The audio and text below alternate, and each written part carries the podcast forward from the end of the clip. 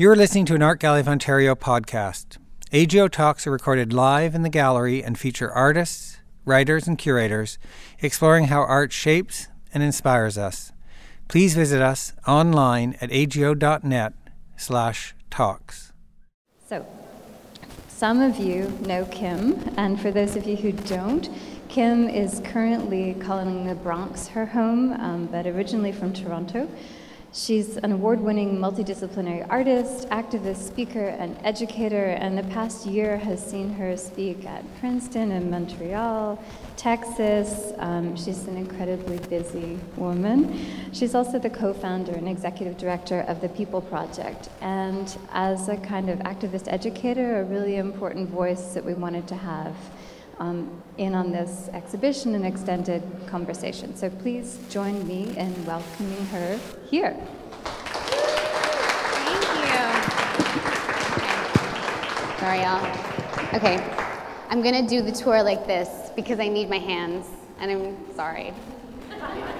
I'm not sorry. I'm not sorry. I'm not sorry at all. Um, thank you so much. It's so exciting, and it's so exciting for other people who like reached out and said hi and stuff too. Um, I really love doing this. I really love having um, a relationship and a conversation with art. Sometimes I feel like when we're in art galleries, it can be really intimidating because you know the art seems very serious and important, and we should be receiving it in a particular kind of way, and we might not know how. Um, and we might really want to appreciate it, but we might just not understand or have questions or need to have a little bit of guidance. You know, I'm totally one of those people who watches movies and talks through them. I'm like, what's going on? And how is she just going to walk down that hall? You know, like, I, I, I, really appreciate that, you know, and I think there's a time for everything, and so I'll definitely make sure you have time to explore on your own and take your time with the work and have a personal relationship. But um, I'm going to share with you some of my like understandings and perspectives and illuminations around this um, as a queer artist, activist, educator, writer, person in the world. Yeah? Um, I also want you to feel free to ask questions and totally um, know that there's nothing I won't answer. Um, if you ask a question that I think could be phrased in a way that was more respectful to all sorts of different people, I will totally talk to you about that. But I will never make you feel any type of way about any question that you ask. I want you to ask me them. Um, and also, I am you know, I'm, if anyone knows me, I'm a very techie person and I love social media and I love the way that we capture things on social media. So I want you to feel free to take pictures, that you can totally take pictures of me, you can totally tweet, you can totally put things, like do it for the vine, y'all. You know, like I love ways that we continue to archive this. And as queer and trans folks, you know, it really is us who does that work. We are doing this magical archiving work of ourselves. Our bodies are important to look at, our stories are important to hear, our ideas are important to listen to and have resonate and reverberate all through the web because we get to be here today and that's an enormous privilege, but there are queers all over the world who would love to have the opportunity to walk through a space like this and have these really incredible conversations. So we should share as much as we can of this experience with them um, while we get to be in the space together. Yeah? Cool. Okay. Fan the flames. I love this picture, of P.S., and I'm also someone who thinks that I use a gold and silver pen to do everything. I'm like, why do I have to use black? Like, I just want to other to do other stuff. Um, and I think that one of the things that's really important to me when we think about queerness as an idea is that queerness and transness are all very young as concepts and ideas. Um, but gender diversity and sexual diversity is very old. It's hundreds upon thousands of years old. And we have so many examples of that across the world. We can think about the Hijra in India, um, third gender people, and that has been in existence from well before colonization. Now in southern Mexico, there are the Muxe, um, and they're considered, uh, they're considered an integral part of the community. They're really loved and respected. The idea of queer and trans people not being integrated into society is a really relatively new one. It's a very modern idea to separate us based on gender and sexuality. even heterosexuality as an idea and a concept is only really as old as the 16th century. Prior to that, we weren't naming it in that way and it wasn't being enforced as a strategy. So I also think that that's something for us to consider that like our legacy is longer and farther back than these ideas. So when we're talking about queerness and the ways that people have moved, queer has come from a word that has meant has been a painful experience for lots of people and then has also been reclaimed to represent fluidity and sexuality, but also to talk about culture. Queerness is, isn't just about a specific experience, it's about the ways that we hold space together and the way that we're making art and the way that we're having politics. That a queering is also a verb. It's also something that is happening to us, and we are also talking back to it. And so that's also what's happening here. I don't like to work with definitions, but I like to work with meanings. I like to talk about what something might have meant to someone at a particular period of time, knowing that that changes over time and will be different for different people. So when we talk about queer, that's what we're talking about. We're talking about many different multiple meanings across this entire space and beyond that all exist simultaneously. No one more valid than the other, no one invalidating each other, all necessitating each other, because that is what diversity is. It requires plurality to exist. So the first sorts of pieces you're to start seeing are really, I love these ones. They're, for me, they're so sweet. Um, but when I think, when I start thinking about these pieces in particular, you know, when you go back to sort of like 1900s and um, you're, you're, not going to see the presence of a lot of folks of color. You're not going to see a lot of indigenous queers represented. And that doesn't mean, and I always want to name that because we have to remember that that doesn't mean we weren't there. It just means that we weren't having pictures taken of us. You know, and I think that we have to remember that even um, club culture, right? Like in order to be at a bar, it means you have to have money, which means that you had to have some kind of class privilege to be in these places, to be having people take your pictures.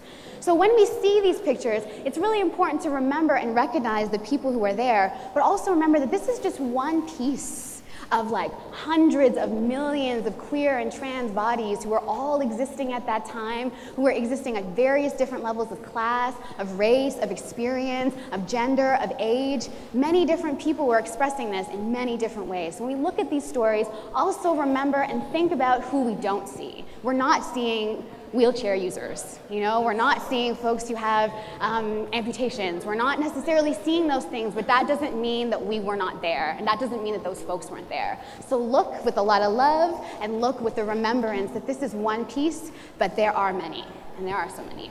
So let's, let's walk a little together.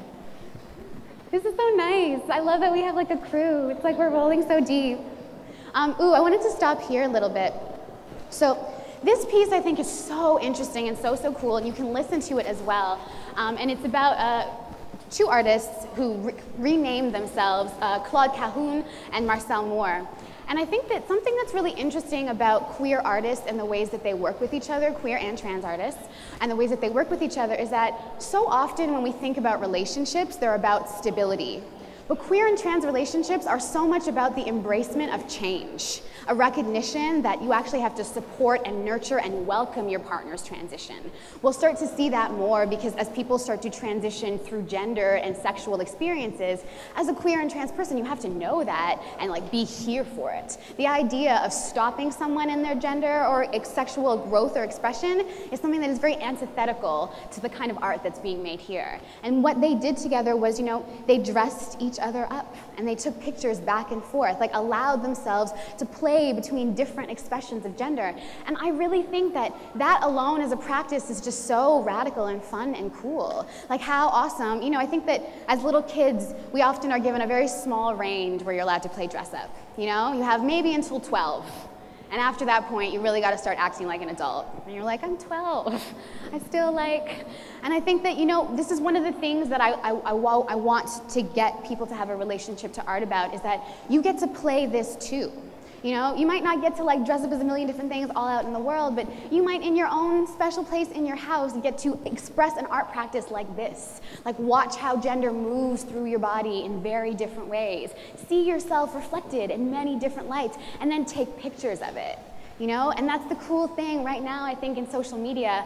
I'm someone who I genuinely do not care at all what's being published in any sort of like Vogue magazine or anything like that. Like, I love Instagram and I love how much I get to see so many different people. Like, why would I not want to look at all of you as opposed to look at the exact same pictures of the exact same people all the time in every single magazine?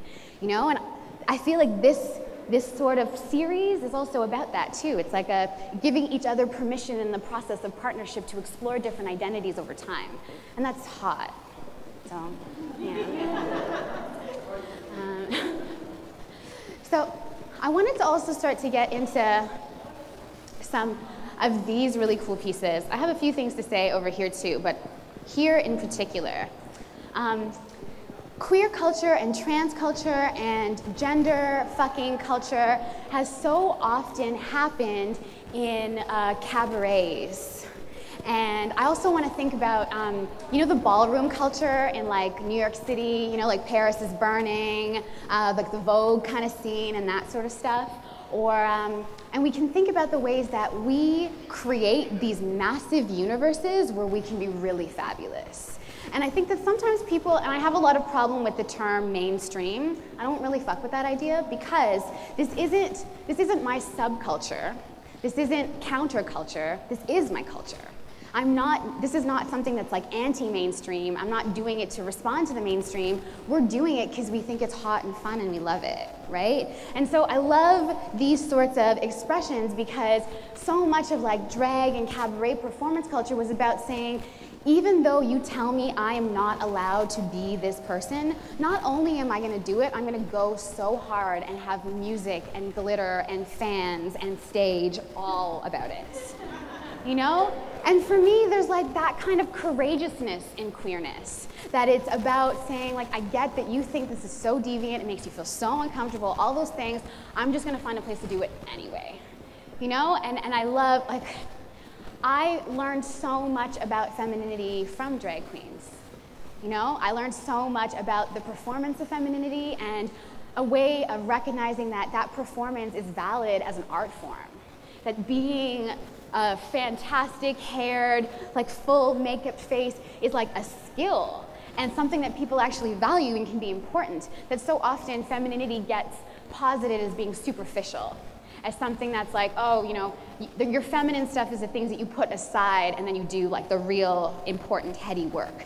Um, and I think about drag queens are, and, and particularly drag queens and trans women have been integral for me as an artist um, and as an activist and a writer and an educator to think about wearing a lot of femininity all the time. You know, of, I like to bring cabaret culture on, you know, I'm on, I'm on purpose. Like, we're doing this on purpose. You know? And I love that. And, I, and, I, and especially when you think about the ballroom culture and you think about like Vogue and all this sort of stuff, that these are cultural phenomenons that ended up being appropriated by like heterosexual mainstream artists and then transported around the world. And then our communities didn't end up benefiting from that cultural transformation. So for me, when we think about appropriation, it's not about not wanting to be inspired by other people, but wanting to give credit where credit is deserved. So if we recognize that queer and trans communities have been hotbeds of enormous cultural production for generations, then they should be financially compensated for all the fun you're having.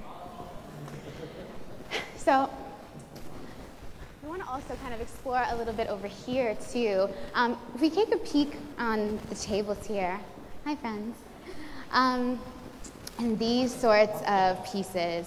So one of the themes, you know, is, is reinterpretation. And I think that, you know, as a queer artist myself, I don't believe in the idea of objectivity. I don't think it exists. I think everyone is subjective. I think everyone is bringing their own unique subjectivities to all of the experiences that they're having, and I think we should all just declare what our subjectivities are so we can pull our stories together and layer them on top of each other. And so I know that with that subjectivity, that when I look at certain things, I'm bringing a queerness to it, you know? And that's a recognition that that's happening, that whenever we're interacting with any kind of art, art is just as much about expression as it is about interpretation, right? It's just as much about your relationship to the world and how you understand it as it is about what the artist is telling you. Because at the end of the day, you and the artist are meeting in your heart in the moment when you're watching that, right? It's you that's having that relationship. And so all of these pieces, I think, are very much about that. You know, there's like I think there's a lot of homoeroticism in a lot of a lot of culture. I think about so many hip hop videos that are just like hella gay. and beautiful. And that's great, you know, and I think that I think that one of the things we often forget is that because queer and trans people are everywhere, that that is also being expressed in the culture everywhere, whether or not people want to acknowledge it. Like the, that's coming out in art and politics and movies, whether or not you realize it. You know, like sometimes you just see something and you're like, I know who did that. I know that that was someone who was hella queer who made that amazing costume slash brilliant piece who said that. You know, like it's in there. So we're looking at this and we're looking for it, but it's also there in a way that is not being acknowledged and expressed. So it's about that interplay between like, we're also asking ourselves to fill in information that we know has been hidden from us, and also we want to be accountable for the ways that we are projecting our own desires into the art that we're watching. Yeah?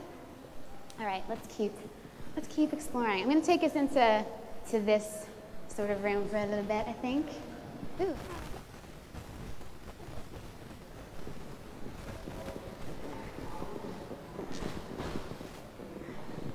I'm here.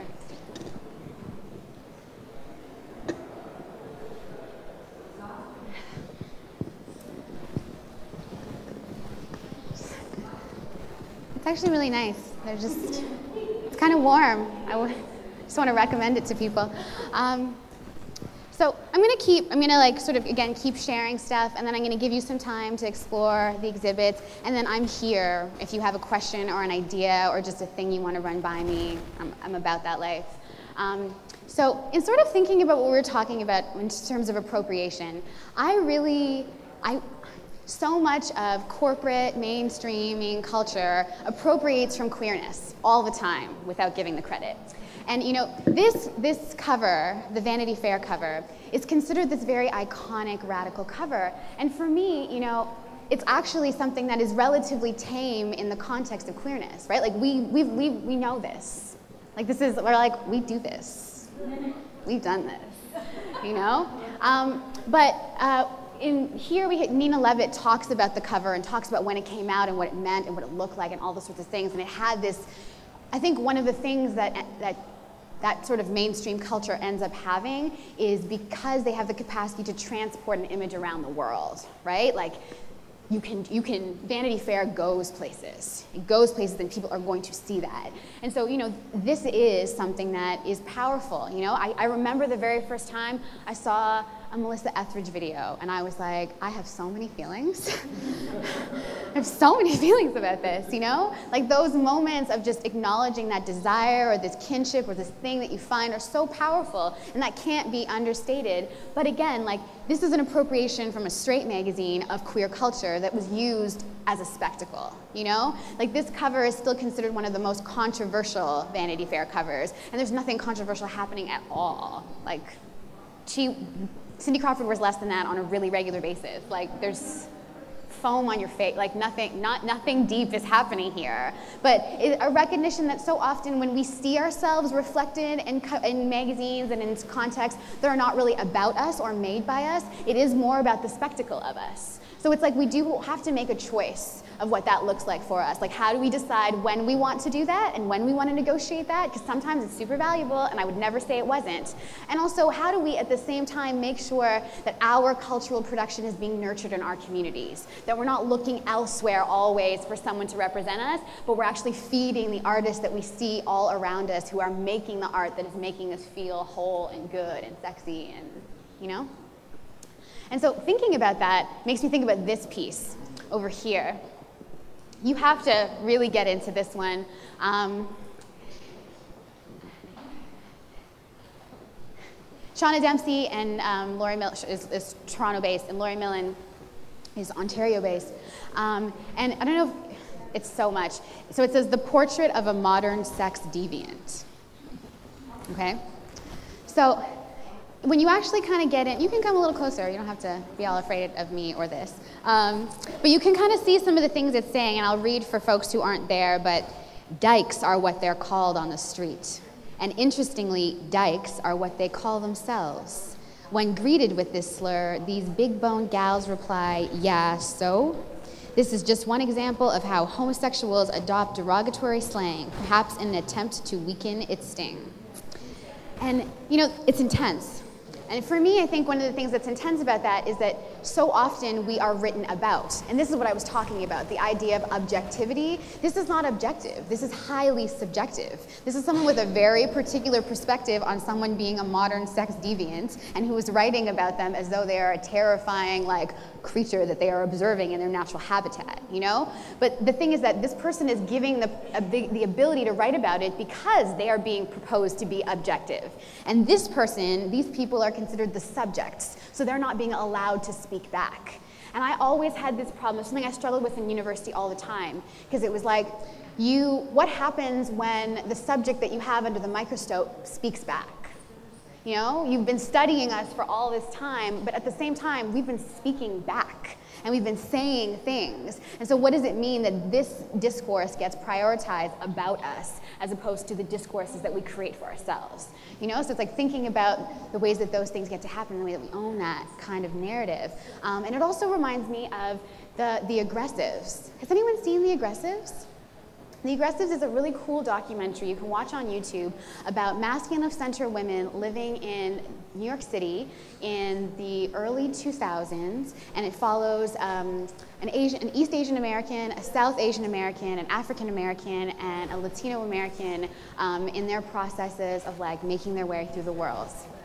And what's cool about it is it's very much self-authored, you know. But I, I feel like there are so many important stories to tell about masculine women, you know, and so many important spaces to be created for that conversation. Um, and I do love the term masculine center for that reason, because I, and for those who have never heard that term, uh, masculine of center is a term that was created or coined by uh, Cole of the Brown Boi Project, which is in um, Oakland, California.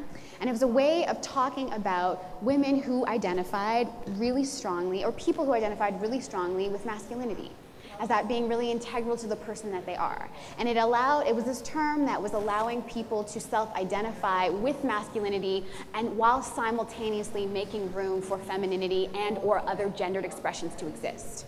Because this is the other thing, and I think that this is something we have to think about in general. Naming sucks. When you name other people, it feels bad.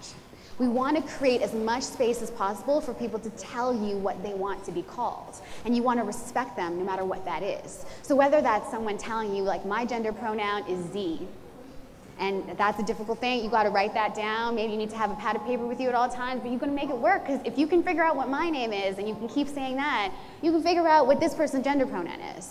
You know, and I think that we one of the things we so often lack is the ability to author our own experiences. And we have the capacity to change that relationship with each other. Every time you meet someone and you give them the capacity to author their own experience and name all of the things about themselves that they want you to know, like that's amazing. That's that is a moment of like artistic liberation. And I love those kinds of spaces. So I think in thinking about the ways that so often other people represent us, I love us to create the space for us to represent ourselves. Let's go, let's go this way a little bit. There's so many things. This piece is really, really, really interesting. So you can take a look at the stories in here, um, and they're talking about folks who live their lives as men in relationships with people, um, with children, and once they had passed, um, the people who were exhuming their bodies decided that based on the genitals that they found, that these people were not men.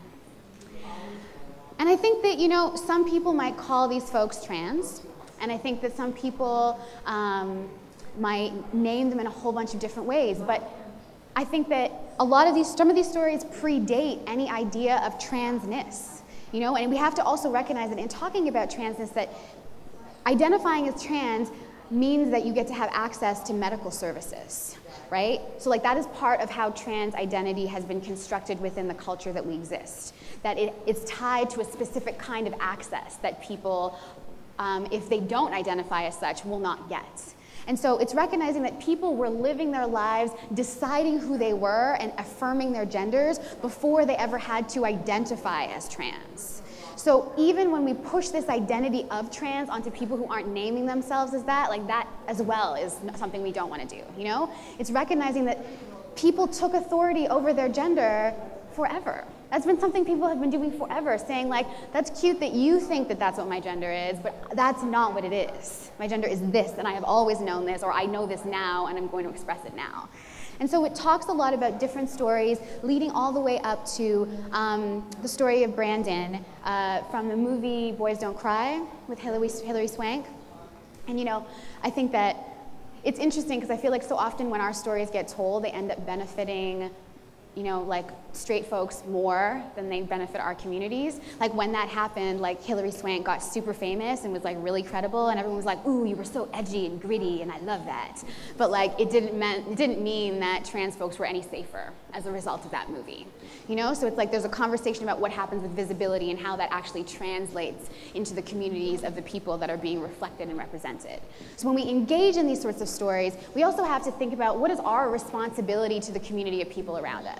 If you are someone who is non-trans, like myself, when I read stories like this, I think about like what, what is the space that I am making or I am taking up that is making less safety for other people who are identifying as trans? How often can I challenge the idea every time I see a form that says gender, male or female? Like, can, I can go up to someone and be like, do you really need to know this information? Like, I'm getting a sandwich. Like, I don't, you're not gonna make me a lady sandwich. Like, let's just scratch this whole line, you know? So I think I think it's also important for us to think about art in that sort of way. Like, how does it move us to love each other better? How does it move each us to create more space for more freedom? I think about my art practice as being grounded in liberation. I'm so interested in making more art that make generations after me feel freer and freer. When I meet like 14-year-old queers in like glittery Jeffrey Campbell heels and like an amazing short shirt that says like "fuck the patriarchy," and I'm like, "You're 14." I couldn't figure out glitter heels until 20.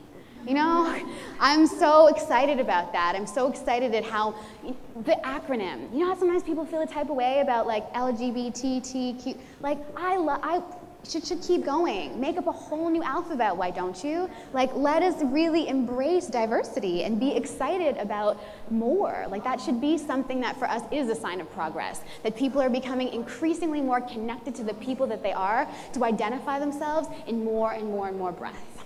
So, this piece, so fun and so interesting and so important to like get into. Um, let's, let's travel into, into this room a little bit. I'll do some of that. How we doing? We good? Cute?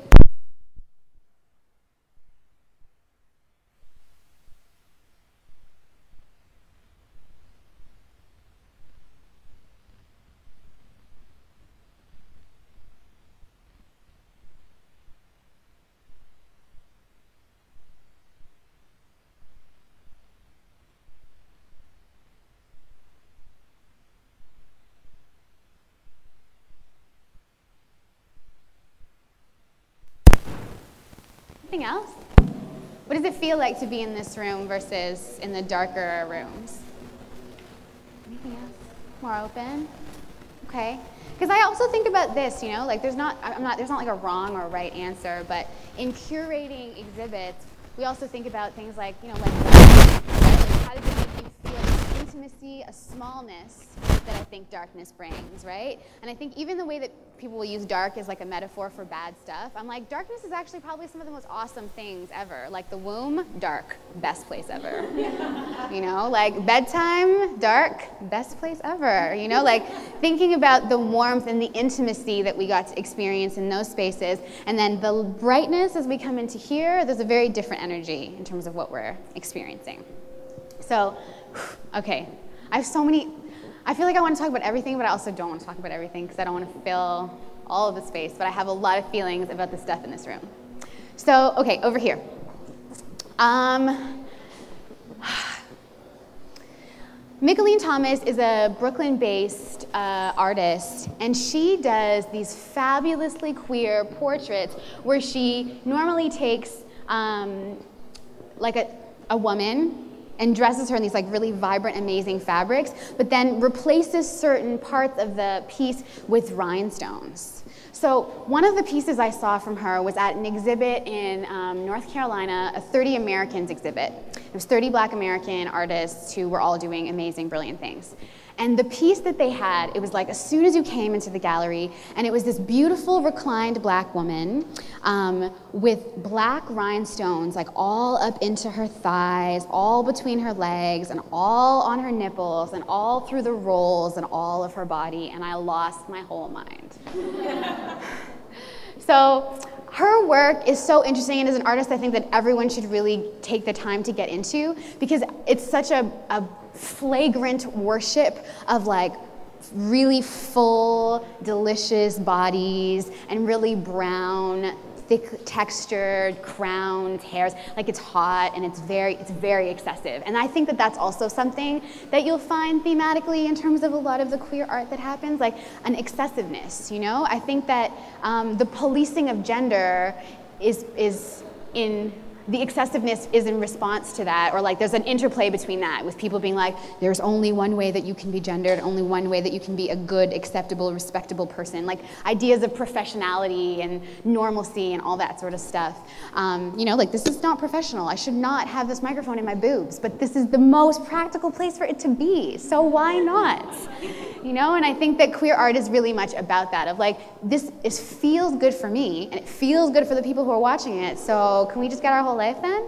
Um, so really, her art, and I love like Afro goddess with hand between legs. right? See, you you have feelings. We have feelings about it. Okay, this piece. I had when Sophie was talking to me about this piece today. I literally got goosebumps, and I'm totally getting them again, which is so so so so so nice. So in 2010, Catherine Opie was given total access to Elizabeth Taylor's home and possessions. And so these are of her closet, like sections of her closet. Okay? And like, one, you know, there's the obvious like connection of like queers in the closet and that whole sort of thing. But also, you know, um, I think that queer queerness has made a lot of space for divas. You know, like we, we, we, like a diva. We really like a good diva. We like a big hair having, high heel, glitter throwing, not giving a fuck kind of girl, you know? And I just thought these were so, and while, while she was making, while she was, you know, given access to her closet, over the time of this happening, she actually passed. So this, you know, this is, I think this in particular also has like a conversation across time too, right? This is like frozen moments of like clothes that were in the process of using of being used and may never be used again but are also testaments of like huge moments in time that were probably deeply significant for so many people.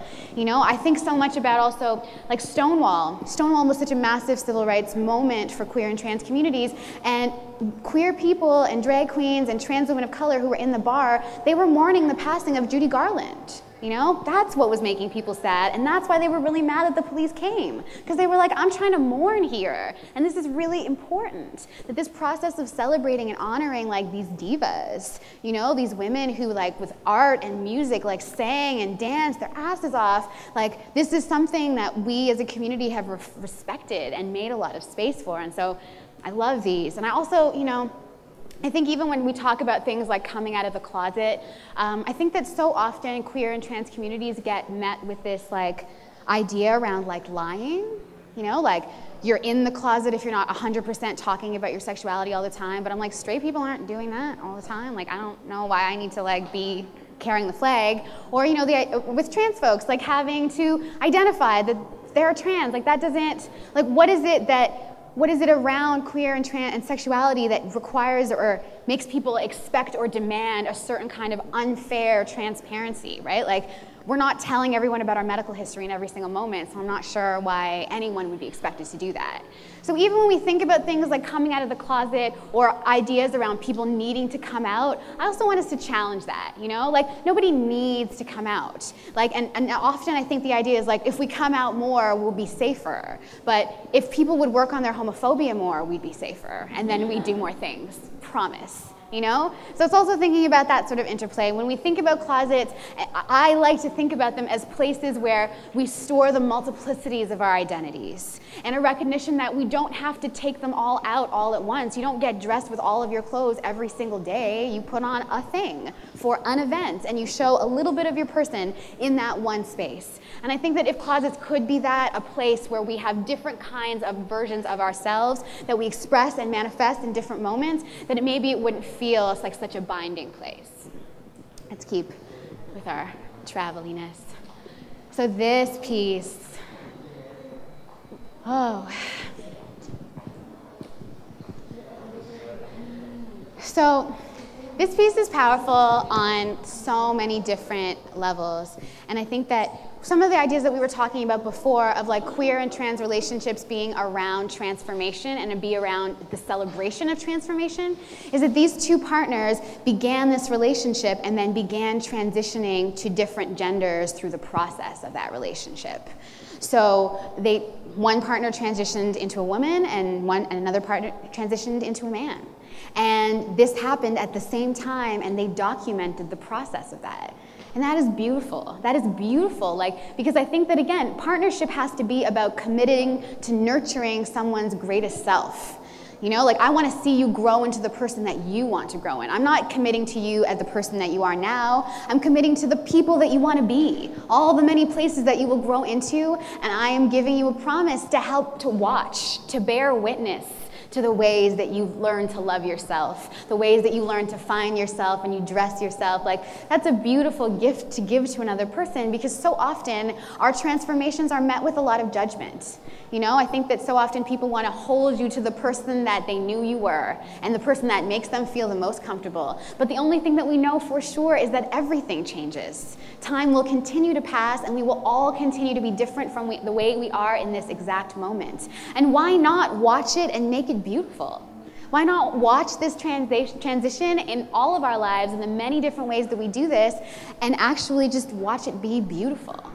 So I really, this, this whole piece I just thought was just such a magnificent testament to the ways that we could love each other. And again, for me, queerness has always been about courageousness and the courageousness to pursue love and to challenge the ideas that we have been told about what gender and sexuality means and to go to an entirely new place just based on hope. It's like we don't even know what's going to work out, but we just have a feeling that it's going to be better than what we are doing that right now, you know? So that's a really, it's a powerful and it continues out there when you take the chance and kind of go through and look at it. Um, so let's go around this way. We should, oh, there's so many. Oh, I have so many feelings, y'all. Okay, but yes. Hey. Okay. Where are you for time? All right. So like I said, I'm a super social media obsessed kind of person. Um, and the reason why I'm obsessed with social media is because I'm obsessed with the idea that our communities can now produce our own media and share it and send it around to each other. I'm obsessed with the idea that now it's really hard to keep a secret. It's really, really, really hard to keep information from everybody because the moment that someone shares it, it has the possibility um, this whole series in particular, I remember the moment I saw this video. Um, and the, the remake of Countdown, and he did it in a Snuggie. Shh. When I saw that, Alicia Lim is a Toronto-based artist and does this, has done this calendar on femmes and sissies. Um, and I was really lucky to be in that calendar, and Alicia had approached me about it and you know had said, I, am always so inspired by your feminist as a sissy myself, you know? And I had never really thought about the interplay between femmes and sissies. And I felt like this was such a great example of that, you know? That the sissies, the boys who never quite could perform masculinity in the ways that people were asking them to, have often found those are, those are the boys I grew up with. those are the boys who I was totally always surrounded with. And I was like, I'll do your makeup. I'll totally do your makeup. And I will walk with you wherever you need to go to make sure that you're as safe as possible, you know? And I think that, again, like that connection with divas, like the Beyoncés and the Judy Garlands and the Elizabeth Taylors, you know? There's a lot of feminine worship that happens in queer communities, in queerness, that doesn't necessarily happen in a lot of other spaces, where femininity is seen as like awesome and like radical and beautiful and you want to do it, you know? Like, you want to, like, you're getting your whole life, your whole life, and then you made a video about it. That's really cute, you know? And I, I feel like most of us might not ever want to do that because of this idea of shame.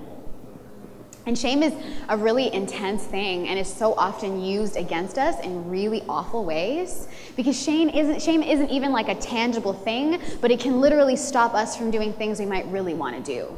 Because in the idea that we might be made to feel ashamed for doing it. That even this little boy who was doing this, you know, he knew that that would generate that that people were ashamed for him and were projecting, they were like, you should feel ashamed of yourself.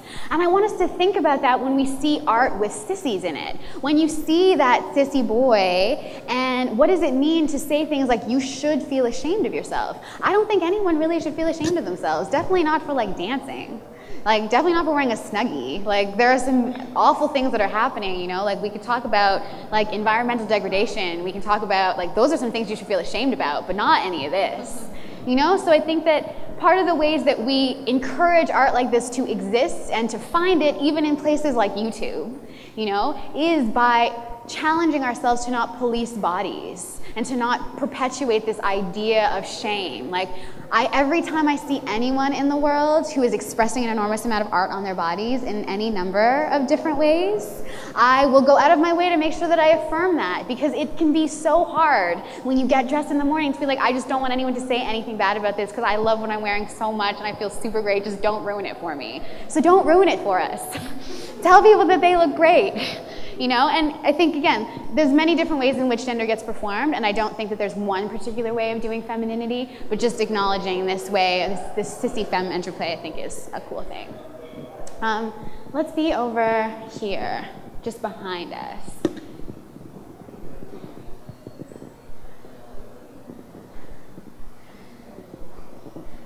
So um, Vince Aletti is an American music journalist and a New York photography critic and he has this collection of like thousands of images. And you know he is really deeply interested in men. Um, and again for me one of the things i love about a lot of the art here is like the unabashedness of it. Like you're going really hard. You really like boys. Get get it you know? You like it i love it. And i think that this sort of worship is awesome. This is awesome. This is so, so beautiful. It's such a beautiful way of assemble. Like, I have a, I love collage and I love vision boarding. And I feel like his piece is one of those pieces that I think can also be one of something that's very inspiring for other people. Because I feel like it's something that you can go home and do maybe, and you might. You know, like what are you worshiping right now? Like who are you really into? Um, and I also think that there are important conversations to have about the politics of desirability, right? Whose bodies get constructed as valuable? Whose, whose bodies get constructed as sexy? Um, whose bodies get uh, respected and idolized, and like who gets sexualized in a particular kind of way, you know? Because there's still those same intersections of race and class and gender that some bodies are going to get fetishized and some bodies are going to get valorized, you know? So I think that even when we're engaged in a process of worship and thinking about desire, we also have to think about how we learned to like what we like and what does that mean when, if we find ourselves liking the exact same things and or if we say like i don't like this kind of there's no kind of, you know, like thinking about what it means for us to engage in our desire in a way that one honors it, but at the same time challenges it. You know, we should always be asking ourselves questions about like why we're into what we're into. But yeah. And then let's kind of, I kind of did a funny thing, I think, with this Sorry, This piece, um, Kalup, again, I also saw their work as part of. Um, sorry, I just really love it. It's really hard to not watch it. I'm like, I was totally just being into it and being distracted. Um, and I also saw this as part of the 30 Americans uh, exhibit, you know, and I just really again, for me, there's an unabashedness, a way of challenging shame, a way of, and in particular, challenging a lot of respectability politics. You know, I think there's a very particular ideas of respectability that are placed on black folks, especially like black flamboyant folks.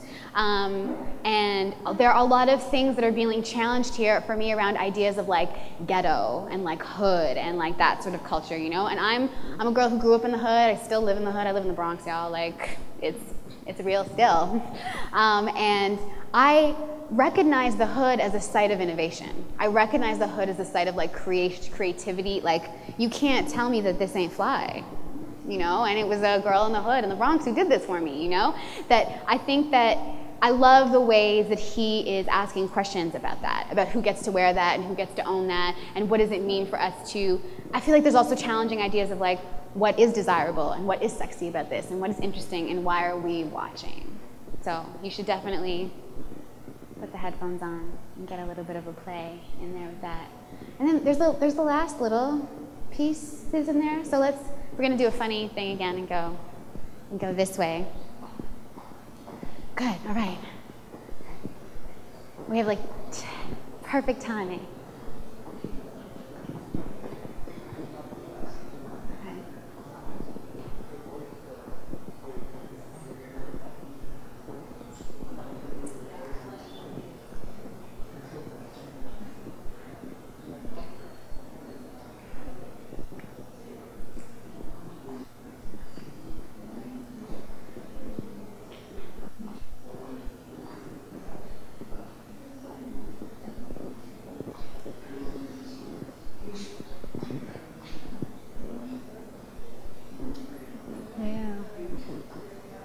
can't even tell you how much I love to go to art galleries like this all the time.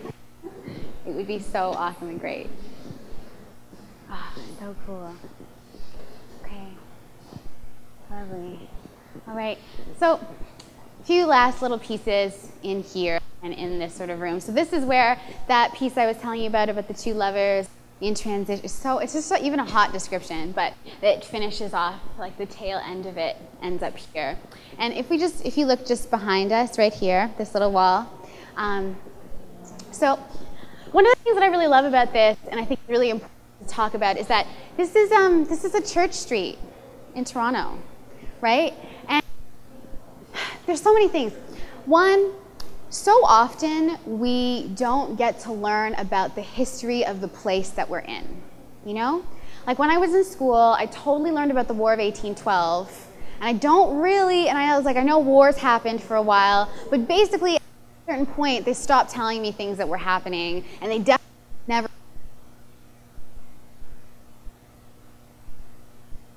That is a strange thing. It's a strange thing as a queer person who, you know, like there were the, the bathhouse raids and the riots, you know. There have been, the Bathurst and Bloor was the center for black political organizing in the 70s. You know, Yorkville used to be a place that was home to a whole community of people of color and artists, and it was appropriated and gentrified, and now is like the richest place in the city. You know, like understanding the ways that our places have been politicized give us so much more, one, context to understand what, why they look like this today, but also give us a whole level of ownership right? Like I felt like when I understood that Bathurst and Bloor was the center of black political organizing, I could walk Bathurst and Bloor with a little bit of swagger and I was like, this is we all should feel comfortable here. We made this place, you know? Like there's a difference in understanding about the, the politicization of a space and the queering of a space. You know, that knowing that like this was this was 1983, this piece.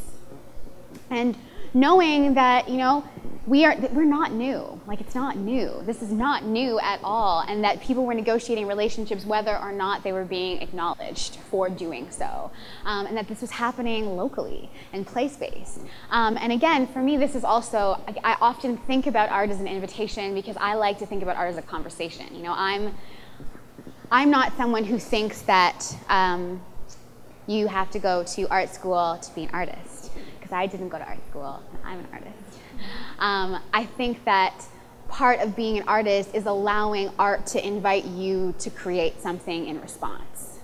You know, so I, I, for me, this piece was, even though it's small and relatively simple, felt like such a sweet invitation to document our place and space now. You know, like for you as all creative vessels in this world, what sort of message are you giving to 40 years in the future or 400 great, great, great, great, great, great grandkids. And how are we going to pass on the legacy of queerness to them? You know, I feel like it took me a really long time to start to learn the language and figure it out. And it wasn't really until my 20s that I felt like I kind of understood how to talk about gender, maybe a little bit, you know, and I'm always interested in what it would look like for us to give that gift to people younger and younger, you know, to give that language, to give that discourse, to give those stories. Like, would it be possible for five year olds to know that the Church Street was queer?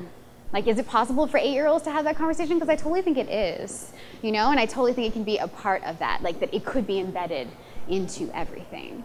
Um, and then this is sort of perfect. We're so good for time. Look at us proud of us. Um, and so this, this piece is also this piece is also a local piece, Colin Campbell, um, and dangling by their mouth. And it's a full, full, it's a full video, no? It's the 60 minutes of the entire piece. Um, this, I think, I want to just create the space for people to like. It's like a nice long listen if you want to take the time in to do that. But I think it's always nice to have a sort of full length version of a piece like that to be able to play with. Um, but I wanted to, in general, sort of here at the end, you know, the, the themes that Sophie was sharing with me about this were around, oh, no, you're not doing anything bad. You can totally walk through if you want to. You're not in trouble. you're so not. It's so fine. Um, talked about the themes of, of, this, of this exhibit, you know, in terms of uh, reinterpretation and appropriation and observation and the different ways in which that kind of art um, and the other thing that we also about to talk about today, which was like this is being like a beginning. And not even really a beginning, but maybe more like a middle. This is like, this is a happening that has happened before. Like on this landmass before, queer and trans and gender fluid bodies and kaleidoscope bodies have always been existing for hundreds of years. It's only happening. So we're seeing a like return back to a space of acknowledging that gender fluidity is real and that people make art about it and that people have been making art about it for hundreds of years, you know, and this art is necessary to this. And it's also happening all over the world. Um, and so that for me is something exciting to think about this as being like again like a return like this is like a resurgence. And i think that things do move in cycles but i'm also interested in how we blow open and create more space. And that's why again for me i'm always going to connect it back to this process of like what is the invitation to you right? Like what is the art that you're going to make? And like the about it like words or poetry. Whether it's taking a picture of you relating to this you know pictures are arts. Like, I'm interested in the ways that you have creative responses to this because it absolutely depends on your engagement. Like, that is what makes this alive, and that is how the legacy of art continues. It's not something that we want to just be observing in a very flat way. Like, I want you to like feel it in you and reinterpret it and say something back to it or communicate something back to it because that is absolutely how we continue that conversation. So, yeah. Thanks, y'all.